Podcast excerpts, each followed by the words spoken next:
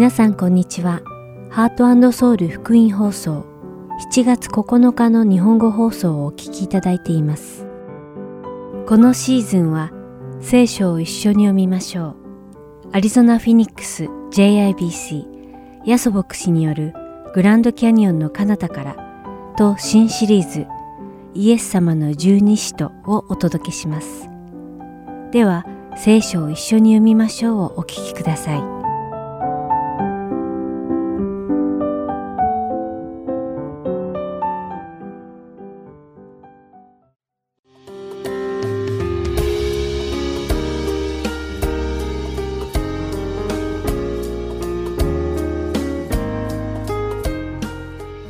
皆さんこんにちは。聖書を一緒に読みましょうのお時間です。お相手はダイヤモンド優子がお送りします。皆さんは今何か待っていることがありますか？大学合格の通知、一生懸命に準備して参加した大会の結果、憧れている職場の面接の結果、もしくは単にインターネットで注文したものが手元に届くのを待つなど何かを待っていますか？私たちが何かを待っているとき、特に自分が切に望んでいるものを待つときは、待っているその時間がとても長く感じられます。一日や二日すら長く感じます。辛いことを経験し、それを乗り越えるときや、苦痛の時間をやり過ごすときも、実にその時間は長く感じられます。そしてその時間が一刻も早く過ぎることを願うようになります。使徒ペテロが信徒たちに宛てて二番目の手紙を書いた当時も、イエス様が戻って来られることを首を長くして待っている人たちが大勢いました。彼らは辛く苦しい迫害を受けていました。そして同時に愛するイエス様に会いたいという望みを持っていました。だからこそ彼らはさらにイエス様に会うことを切に願って待っていたのでしょう。そんな人たちに向かって使徒ペテロはイエス様の再来をどのような心構えで、そしてどのような姿で待つべきか手紙の中で説いています。ペテロの手紙第2、3章14節を読んでみましょう。そういうわけで愛する人たち、このようなことを待ち望んでいるあなた方ですから、シミも傷もないものとして平安をもって見舞いに出られるように励みなさい。そして引き続き17節と18節では次のように手紙を結んでいます。愛する人たち、そういうわけですから、このことをあらかじめ知っておいて、よく気をつけ、無節操な者たちの迷いに誘い込まれて、自分自身の堅実さを失うことにならないようにしなさい。私たちの主であり、救い主であるイエス・キリストの恵みと知識において成長しなさい。このキリストに栄光が今も永遠の日に至るまでもありますように。アーメン。イエス様はお約束された通り必ずまた戻ってこられます。私たちが日にちを数えたところでその日が早まるわけではありません。毎日その日が早く来るように祈ったからといって、そうなるわけでもありません。神様の定められた時に主は戻って来られるのです。そしてイエス様の再来が早く訪れることを数えて待つことよりもっと重要なのは、その日に私たちがどのような姿でイエス様にお会いするかということなのです。イエス様が再び来られるその日、私たちの信仰がこの世の誘惑に負けることなく、シミも傷もないものとして平安をもって主の見舞いに出られるように祈ります。それではお祈りします。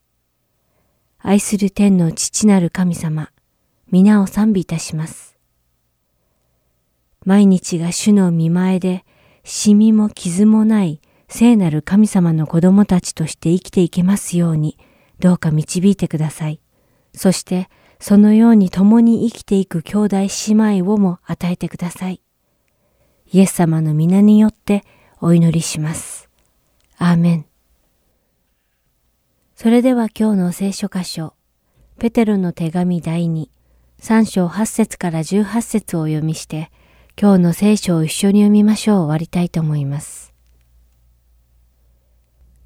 しかし、愛する人たち、あなた方はこの一時を見落としてはいけません。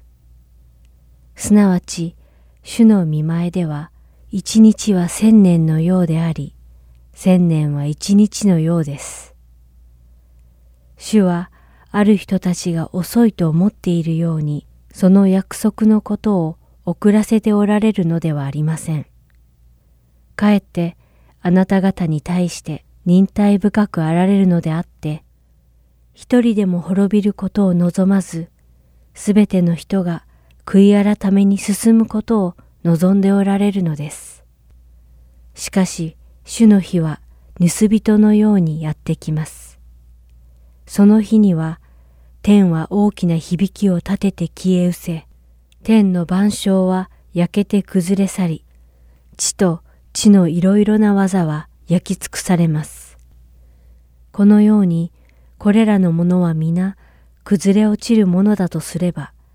あなた方はどれほど清い生き方をする敬虔な人でなければならないことでしょう。そのようにして、神の日の来るのを待ち望み、その日の来るのを早めなければなりません。その日が来れば、そのために天は燃えて崩れ、天の万象は焼け溶けてしまいます。しかし私たちは神の約束に従って正義の住む新しい天と新しい地を待ち望んでいます。そういうわけで愛する人たち、このようなことを待ち望んでいるあなた方ですから、シミも傷もないものとして平安をもって見舞いに出られるように励みなさい。また、私たちの主の忍耐は救いであると考えなさい。それは、私たちの愛する兄弟パウロも、その与えられた知恵に従って、あなた方に書き送った通りです。その中で、他のすべての手紙でもそうなのですが、このことについて語っています。その手紙の中には理解しにくいところもあります。無知な心の定まらない人たちは聖書の他の箇所の場合もそうなのですが、それらの手紙を曲解し、自分自身に滅びを招いています。愛する人たち、そういうわけですから、このことをあらかじめ知っておいて、よく気をつけ、無節操な者たちの迷いに誘い込まれて自分自身の堅実さを失うことにならないようにしなさい。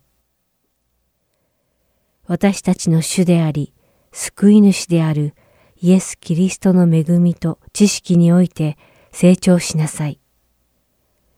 このキリストに栄光が今も永遠の日に至るまでもありますように。アーメン。今日も聖書を一緒に読みましょうにお付き合いいただきありがとうございました。お相手はダイヤモンド優子でした。それではまた来週お会いしましょう。さようなら。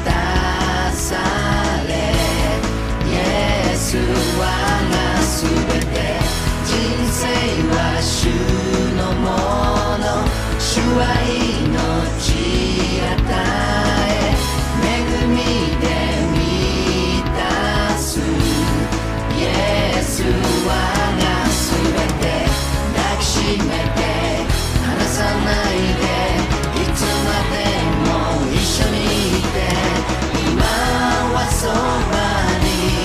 あなたがいるすべてが違う人生が変えられた主よそばにいて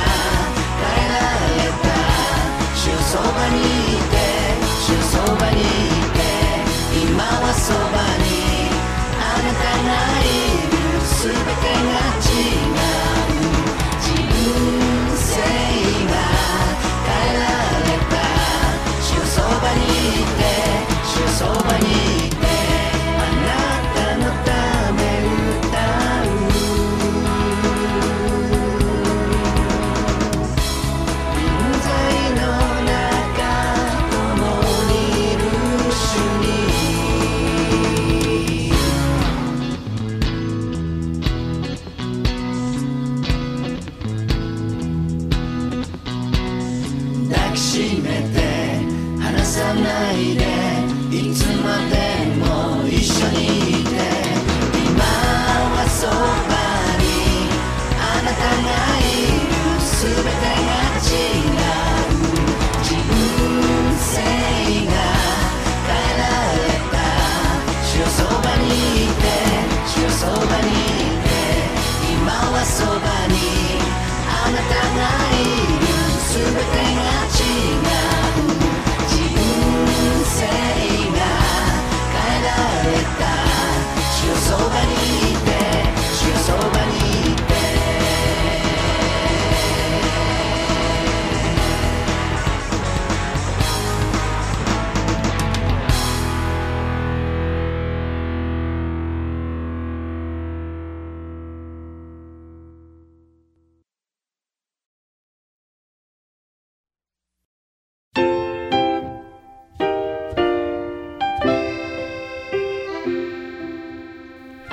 ましては、アリゾナ・フィニックス JIBC ヤソ牧師によるグランドキャニオンの彼方からをお聞きください。今日のタイトルは Justification 義人です。ヤソ先生のお話を通して皆様が恵みのひとときを送られることを願います。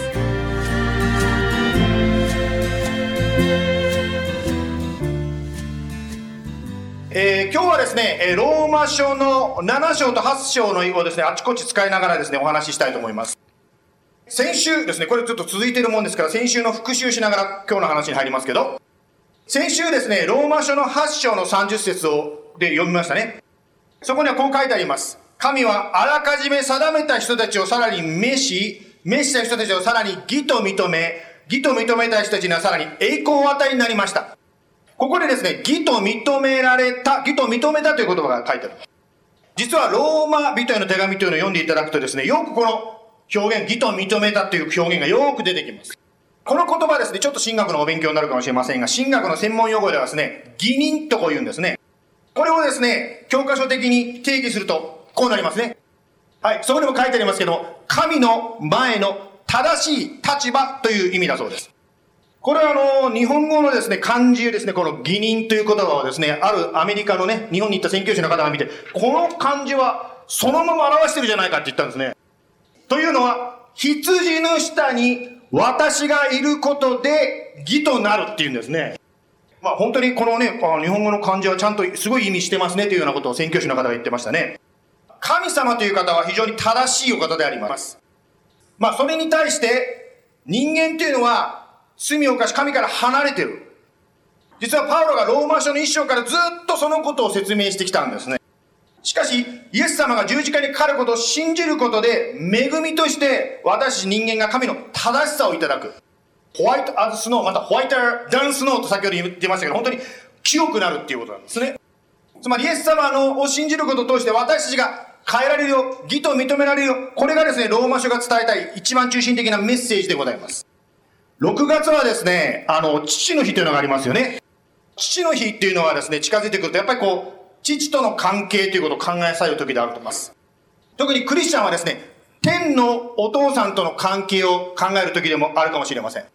ルターという方がですね、1500年代にいらっしゃいましたけども、彼はですね、その父なる神に受け入れられようとしてですね、厳しい修行を続けてきました。そのですね、まあ、父に受け入れられないと思って一生懸命やってきたんだけど、なかなかその中でですね、その完璧な自分に到達できない自分の葛藤がありました。その中でですね、そのストラグルの中で彼が聖書を読んでいて、このローマ書の言葉で分かったんですね。救いは行いではなくて信じることなんだ。信仰なんだということに気づいたんですね。義人ということがありましたが、よく信仰義人というような専門用語を使ったりしますが、ルターはですね、信仰が、信じることが救いなんだということに気づいたんですね。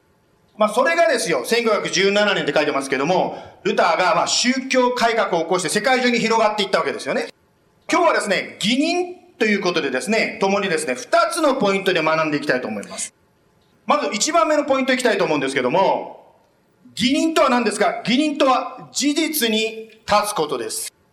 義と認めたと書いてますけど、まあ義と認められるっていうんですかね。まあ、こう、人間にしてみれば受け身なんですね、どっちかというと。つまり、誰かがあなたを義と認めるわけです。誰があなたや私を義と認めるんでしょうか？自分でしょうか？私はいい人間だなそういうふうに認めるんでしょうか？また周りの人たちがですね、あなたはとってもいい人間。ね、そういうふうに周りの人から認められるんでしょうか？しかし、このローマ書を見ますと、義と認めるのは神だと書いてます。新約聖書の中に使徒の働きというのが書いてあります。それはクリスチャン、初めのクリスチャンですね。私の先輩クリスチャンたちがどう生きていったかというのを書いてるのが、使徒の働きと言いますよね。その中でですね、初めのクリスチャンたちは、イエス様を信じると、義と認められたことの証拠があったんです。それは何かと言いますと、神様によって義と認められる。まあ、わかりやすい言い方で言えば、救われる。またクリスチャンになる時に、一つの証拠がありました。それを見ると周りの人が、おお、あんたクリスチャンになったんだねってこう分かったようです。その印は何だかと言いますと、知りません ?What's the sign? 威厳ですよね、威厳ね。使徒の働き見ますとですね、イエス様を信じて義と認められた人たちは威厳を話したわけです。そのことを通してですね、周りの人たちがですね、あこの人クリスチャンになったんだということが分かっている。まあそう言うとですね、ある人たちはですね、え、先生すいません。私イエス様信じてクリスチャンのはずなんですけど、その威厳を話すというのやったことがないんですけどという方いらっしゃると思う。またある人はですね、あ、先生、わかるわかる。私もそういうことがあったのという方もいらっしゃるでしょう。まずですね、少しちょっと整理をしておきたいと思います。どうすれば義と認められると、ローマ書を教えてるでしょうか？というのはですね、その威厳を話す、話さないでクリスチャンの間でね、意見の衝突があるのを知ってる人は知ってると思います。どうすれば義と認められるのかということをですね、ローマ書に書いてあるから、共にですね、まずローマ書読んでみましょうね。はい、ローマ書の3章の23節すべての人は罪を犯して、神の栄光を受けることができず、神の恵みにより、キリストイエスによる贖いを通して、値なしに義と認められるからです。ここでですね、どのようにして義と認められるのか、クリスチャンになるのかの2つのポイントを発見することです。一番目はですね、自分の罪がわかるということです。ですから、クリスチャンになった人たちはですね、罪、先ほど主の晩餐取りましたけど、主の前に、あの、主の晩餐の前に罪の祈りをしましょうって言ってですね、あ、わかる。こう思える人はクリスチャンなんですね。私もですね、クリスチャンになったのは大学生の時でしたから、その前にですね、つまりクリスチャンじゃない時に、私はいい人間だと思ってた時期がありますから、わかります。やっぱり罪とわかるというのは実はこれ神の奇跡なんですね。ですからまず罪がわかるというのがですね、クリスチャンになるため、つまり義と認められるための一つのポイントですね。二番目、イエス様の十字架の身代わりの死は私の罪のためだったと信じる。ですから、イエス様の十字架は、ただですね、死んで、あ、イエス様痛そうね、かわいそうね、じゃなくて、私の罪のためだったと思える。これも奇跡なんですね、神様の。ですから、クリスチャンになる、義と認められるためには、まず自分の罪がわかるということと、そして、イエス様の十字架の死は、私の身代わりだったというふうに信じる。値なしに、義と認められると聖書は約束してますね。その後で、特殊な体験、例えば威厳を話すとか特殊な体験をする人もいれば、しない人もいると思います。しかし、起こる起こらないに関わらず、義と認められると書いてある聖書の約束、神の約束は変わらないんですね。例えばですよ、日本人の方がですね、アメリカの国籍を取ったとしましょう。国籍が変わるわけですね。日本人ではなくてアメリカ人になっちゃったわけです。自分がアメリカ人だということはですね、外国旅行からアメリカに入国する、外国旅行から帰ってきてアメリカに入国するときにですね、あ、私はアメリカ人なんだっていう、そのアメリカ人としての、なんていうんですか、ポジションというかですね、特権というか、それがわかるわけですよね。しかし、普段の生活ではですね、あまりその変化がわからないかもしれません。アメリカの国籍取った瞬間にですね、お茶漬け、こんなまずいの食うかと思わなくなって、やっぱり惜しい。同じようにですよ、あなたがですね、イエス様を信じて天国に入国するとき、つまり、先ほどですね、あの、愛する方が召された話をしましたけども、天国に入国するときに、あ、私は義と認められてんだっていうのがわかるわけです。しかし、入国する、そのパスポートを使う前はですね、あんまり変化がわかんないこともあるかもしれません。人間の立てた誓いというのは破られることがあります。しかし、神があなたを義と認めたと言えば、それは事実になるわけです。あなたや私の感情とか環境のアップンダウンと神様は全然関係ない。つまり神様は変わらないんですね。皆さんがクリスチャンになりたての頃にですね、こういうことに悩んだかどうかわかりませんが、私がクリスチャンになりたての頃はですね、自分が救われてんだろうか、いや、救われてないな、いや、救われてるな、もう毎日アップンダウンでした。いいことがあるとですね、あ、やっぱ私クリスチャンだなとか思うわけです。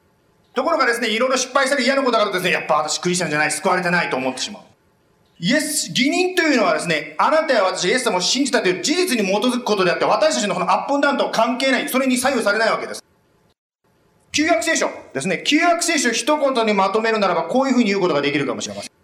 人間の心変わり、アップンダウンの中に示された神の変わらない愛。ですから、旧約聖書を見ていただくと、いろんな人間のですね、アップンダウンがあるわけですけど、神様一貫して変わらないんですね。神様が選びました。また祝福しました。しかし、その人間が神に背いてしまいます。神様がですね、その人または国、その国に帰ってくるように招きます。帰ってくる時もあります。しかし帰ってこなかった時もあります。そういう人間のアップンダウンの中で神様はですね、一貫して見捨てないで彼らを愛し続け、導き続けていくんですね。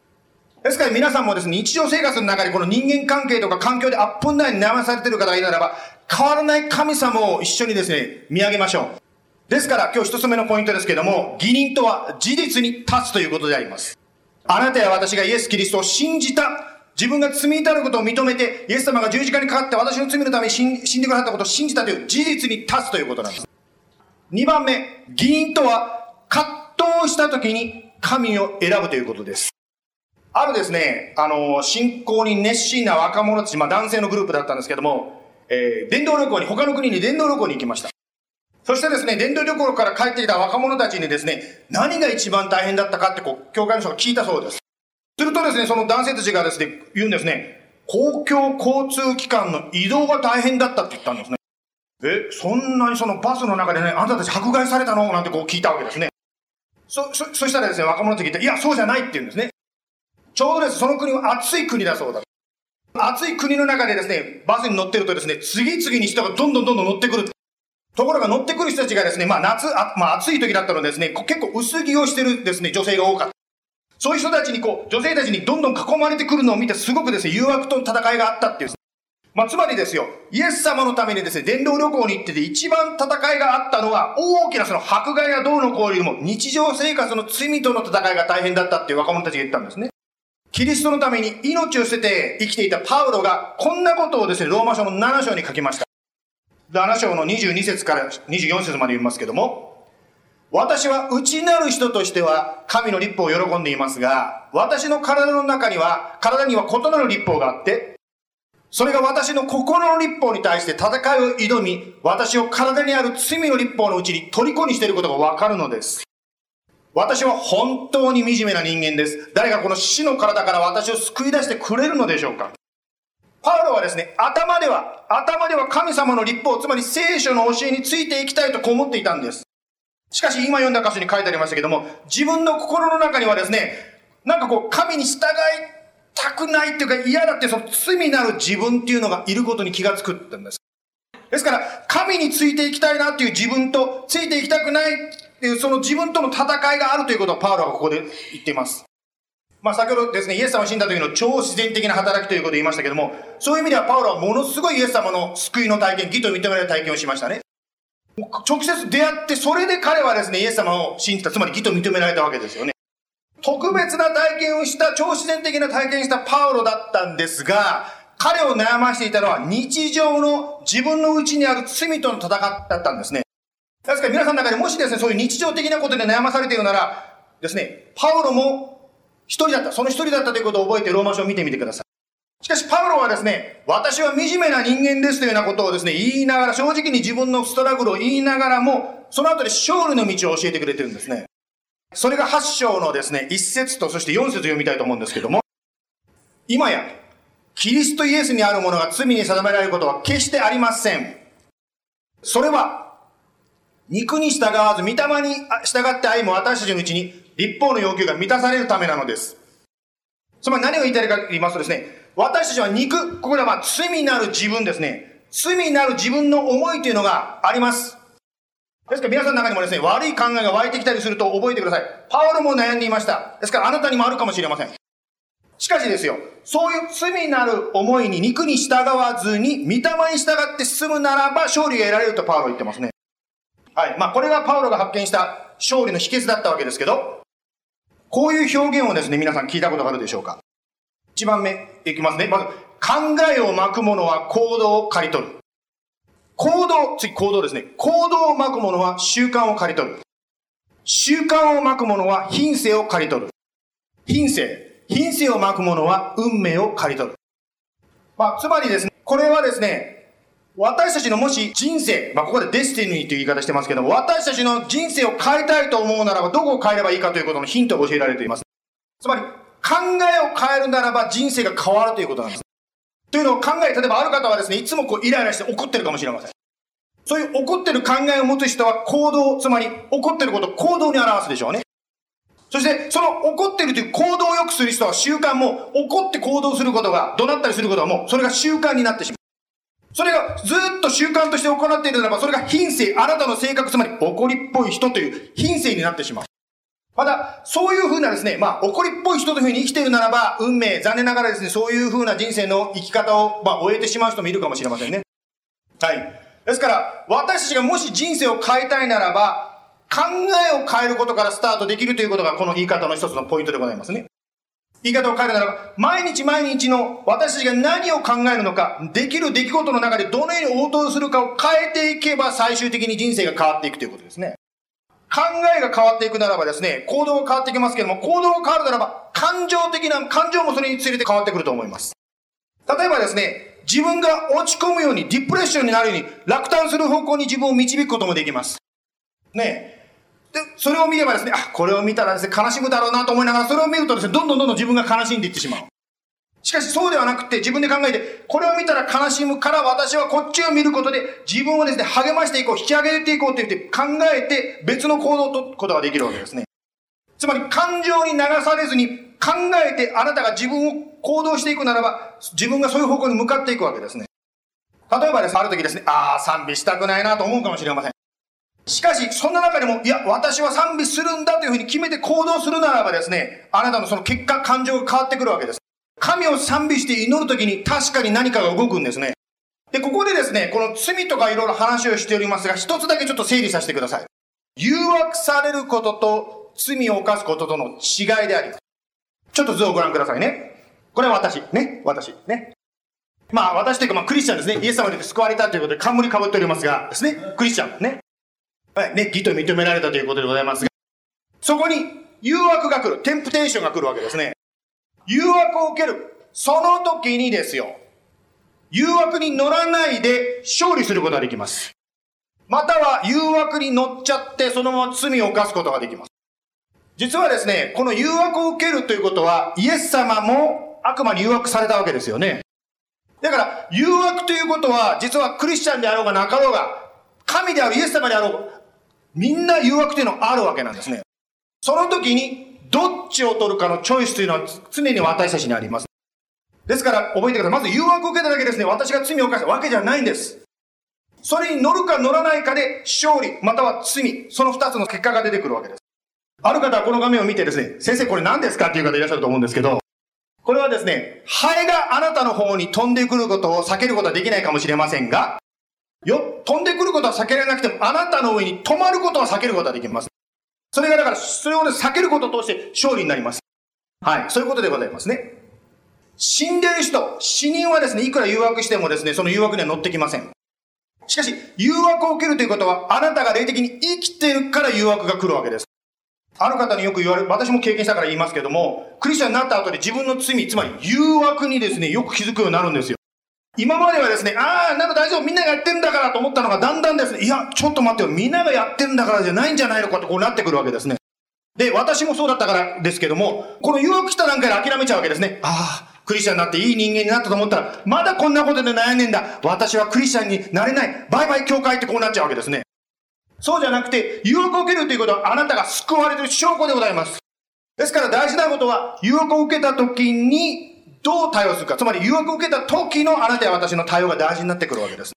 例えばですよ、あなたが映画を見てるとしましょう。汚い言葉とかですね、良くない場面が出てきたらどうしますか？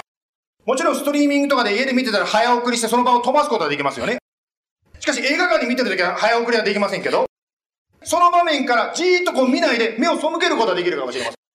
またはですね、あなたに誘惑す、あなたを誘惑するものがあるならば、それに近づかないことでその罪に勝利できます。あるですね、タバコをやめたいと思って頑張ってですね、タバコをやめた方はですね、こうしてるそうです。タバコを売ってるお店の近くを通るだけでもですね、すごく誘惑を受けるそうです。ですからその方はですね、タバコをやめたと決めてからはですね、タバコ屋さんを通らない形で家に帰るようにしたそうです。誘惑が来る、もうその誘惑が来る前の段階、つまり誘惑も見ない段階に彼はですね、自分を持っていってるわけですね。ダイエットしてる人はですね、目の前に美味しいものです、あ、このキャンディ食べたいなと思ったらダイエットするよりも、それをどっか持っていっちゃえばですね、その戦いなくなっちゃうわけです。ある方はですね、どうしてもですね、こうゴシップ、いろんなことをぺちゃくちゃ言ってしまうことがやめられないそうです。友達と話しててですね、話がゴシップの方に行ったらですね、こう席を外すことにしたそうです。ある若いカップルはですね、二人だけで部屋にいないで、コーヒーショップとか公の場所でデートすることにしたそうです。まあ、こんな話をしていくとですね、来た来た来た、何々しちゃいけない、もう、そうでしょってこうなるかもしれません。しかしですね、何々してはいけないというこのネガティブなことがもし私たちの生活の中心になると、もうこれは宗教の世界に入ってきちゃうわけです。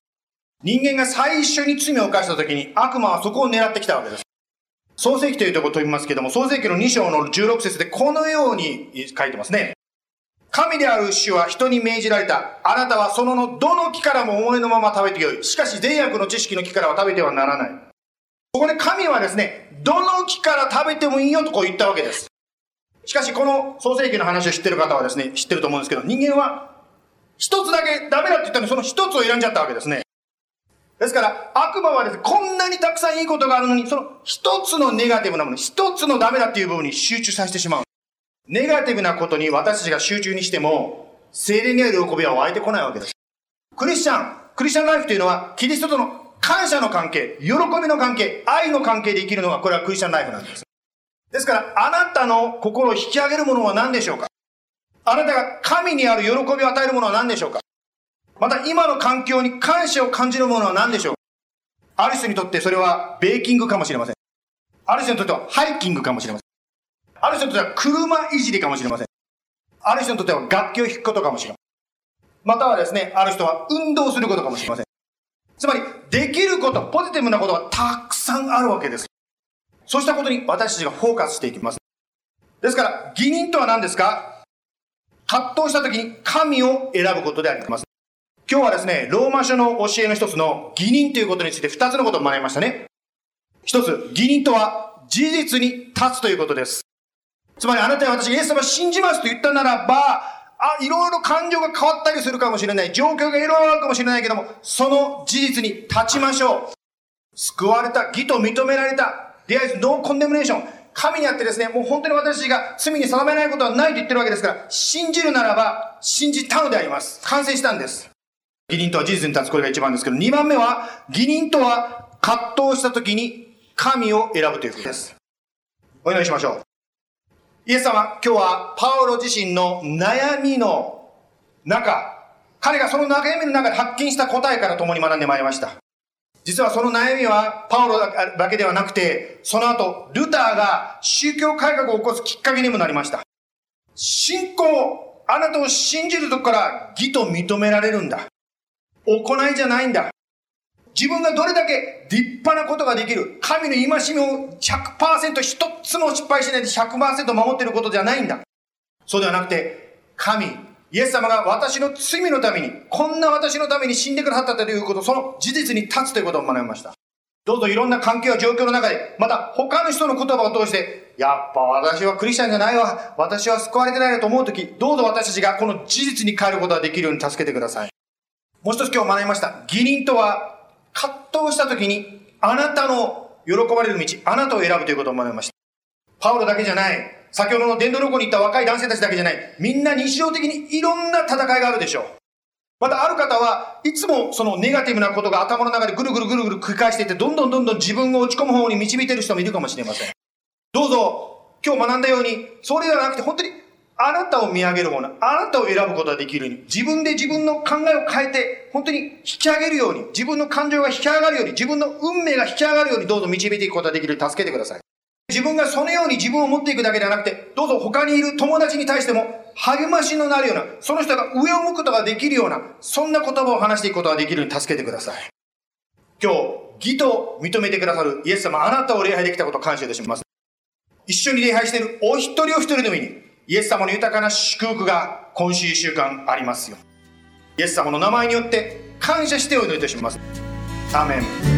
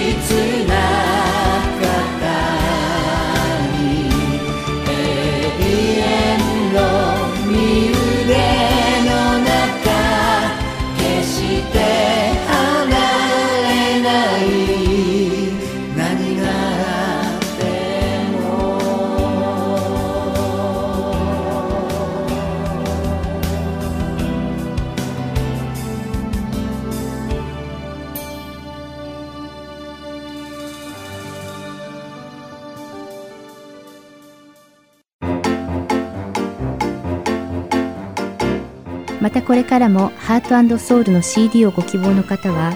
heartandsoul.org.gmail.com heartandseoul.org アットマーク gmail.com までご連絡くださいご連絡いただき次第送料無料にて送らせていただきます。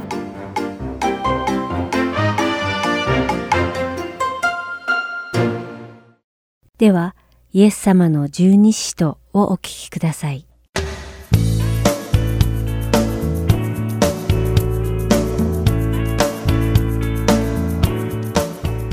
アートソウル福音放送リスナーの皆さんこんにちは。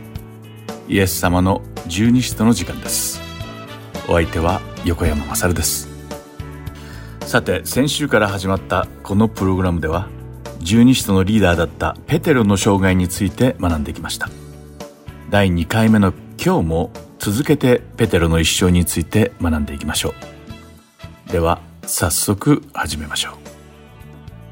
う。ルカの福音書の第5章の1節から6節を読んでみましょう。そこには群衆がイエスに押し迫るようにして神の言葉を聞いたとき、イエスはゲネサレ湖の岸辺に立っておられたが、岸辺に小舟が二艘あるのをご覧になった。漁師たちはその船から降りて網を洗っていた。イエスはそのうちの一つのシモンの持ち船に乗り、陸から少し漕ぎ出すように頼まれた。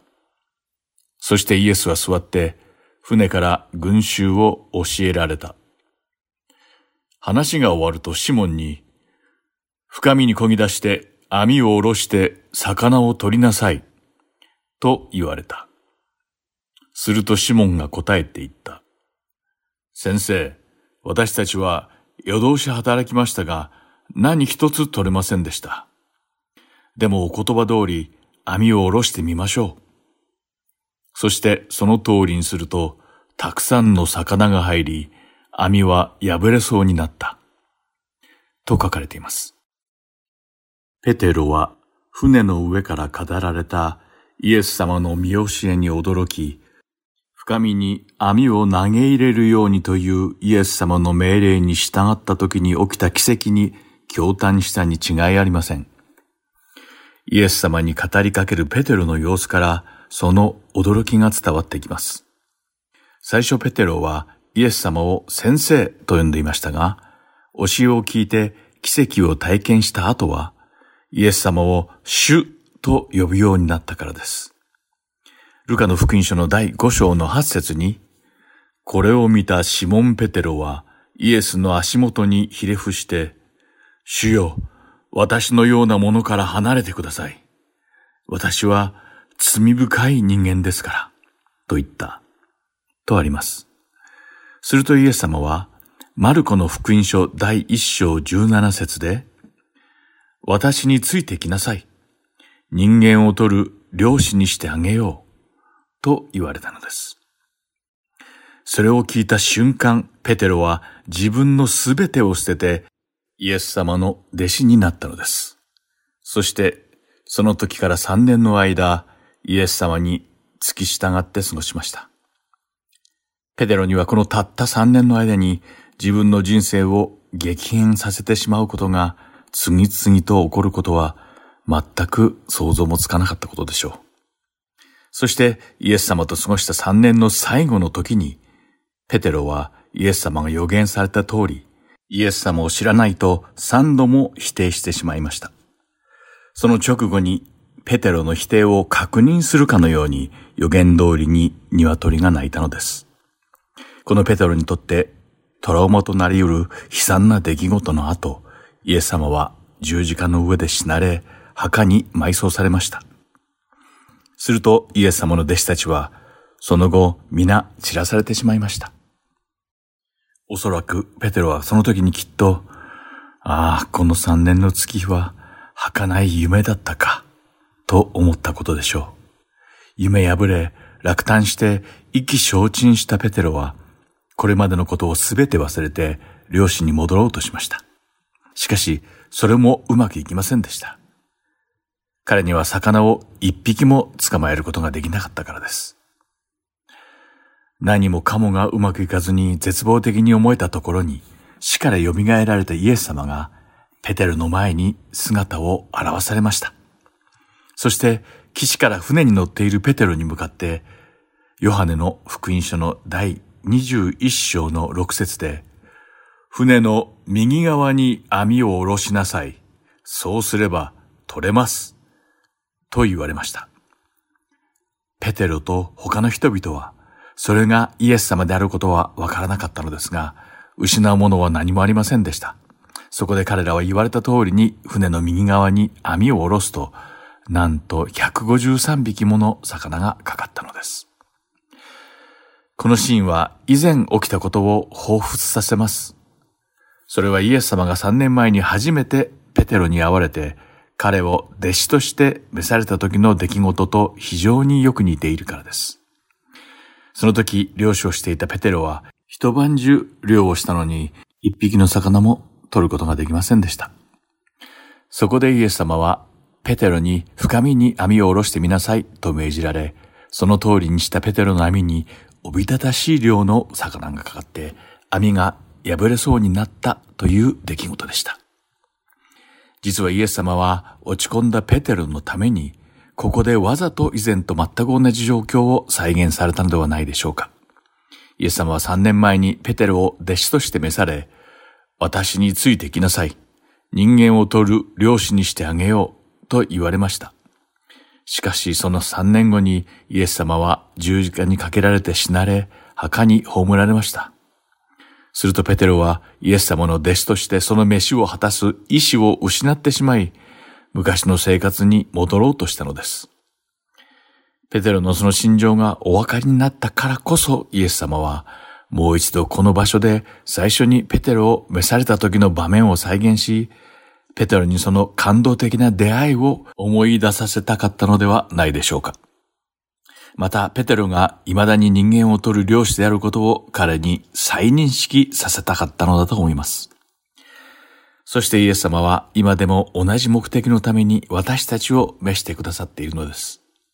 イエス様は私たちに向かってきっと我が愛するハートソウル福音放送のリスナーの我が息子、我が娘たち、あなた方は人間を取る漁師です、と言われているような気がします。リック・ウォーレン牧師はこう言いました。イエスへの信仰は個人的なものでなければいけません。しかし同時にそれは私的なものであってはならないのです。これは一体どういう意味かというと、確かにイエス様に出会うことは私たち一人一人がそれぞれ経験する個人的なものです。しかし同時に私たちがその貴重な経験を自分だけの秘密としてしまっておいてはいけないということなのです。私たちはイエス様への信仰を他の人たちと分かち合わなくてはならないのです。イエス様の慈しみを一度でも体験したことがあるならば、その素晴らしさを他の人々に広めたくなり、またそうしなければならないのです。イエス様がペテロを人間を取る領主として召されたのと同じように、私たちをも人間を取る領主として召してくださっているからです。救い主であられるイエス・キリストが私たちを通して輝き、私たちが人間を取る立派な漁師となれるように願っています。以前にこの番組の趣旨は、十二使徒たちの生涯を学ぶことで、そこに散りばめられた種の教訓を見出すことであると言いました。今回の教訓は、イエス様は癒しの恵みによって私たちを成長させてくださるということです。それが一体どういうことなのかを見ていきましょう。漁師に戻ろうとしたペテロは、蘇られたイエス様のご命令に従って、153匹の魚を捕まえた後、陸地に戻りました。するとそこではイエス様がすでに炭で火を起こして待っておられました。そしてイエス様は彼らが取った魚で弟子たちのために朝食を用意されたのです。おそらくイエス様はペテロがイエス様を三度否定してしまったことを思い出させ、ペテロの心の傷を癒されるためにこのような設定をされたのではないでしょうか。イエス様が捕らまえられた時、中庭で焚き火に当たっていたペテロは、イエス様を三度知らないと否定しました。イエス様を知らないと誓った上、イエス様を呪いながら非難してしまったのです。そしてそこにおられるのがイエス様だと分かったペテロは、自分がしてしまったことを思い出して、恥じって罪悪感に苛まれ、うなだれていたことでしょう。おそらくペテロは頭を上げてイエス様と目を合わせることもできずに、朝食に触れることさえ叶わなかったのではないでしょうか。そんなペテロをご覧になったイエス様は、ここで誠に素晴らしいことをなされたのです。ヨハネの福音書の第21章13節にそのくだりが書かれています。読んでみましょう。そこには、イエスは来てパンを取り、彼らにお与えになった。また、魚も同じようにされた。とあります。想像してみてください。イエス様は落胆して恥じっていたペテロを温かい目でじっと見つめてパンと魚をお与えになったのです。もしかしたらお腹が空いているでしょう。冷めないうちに食べなさい。などと言われたのかもしれません。この時、ペテロに食べ物をあげていたイエス様の御手を想像してみてください。その両手は十字架に釘付けにされ、穴の開いた傷だらけの御手だったのです。そしてその御手は、たとえどんなことがあっても、イエス様はペテロを愛しておられるということを象徴していたのです。